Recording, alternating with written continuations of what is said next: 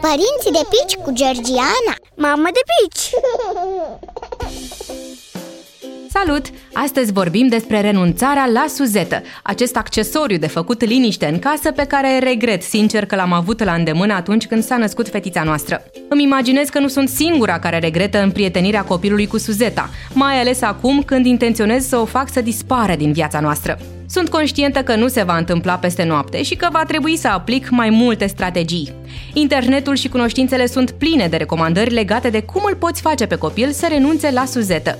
Îi poți spune că s-a pierdut sau s-a stricat și trebuie aruncată, îl poți ruga să o ofere cadou unui bebeluș sau puteți stabili împreună câteva reguli care să reducă treptat folosirea ei.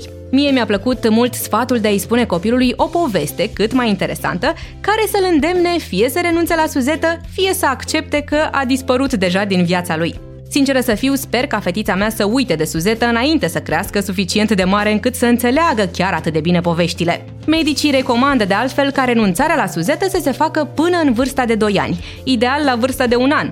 Te îndemn totuși să nu faci din acest obiectiv un motiv de stres sau vinovăție, nici pentru tine, nici pentru copil. Pe scurt, e posibil ca renunțarea la suzetă să fie dificilă. Abordează lucrurile cu răbdare și cu blândețe, fără să forțezi copilul să renunțe brusc la ea. Pe data viitoare! Părinții de pici cu Georgiana. Mamă de pici!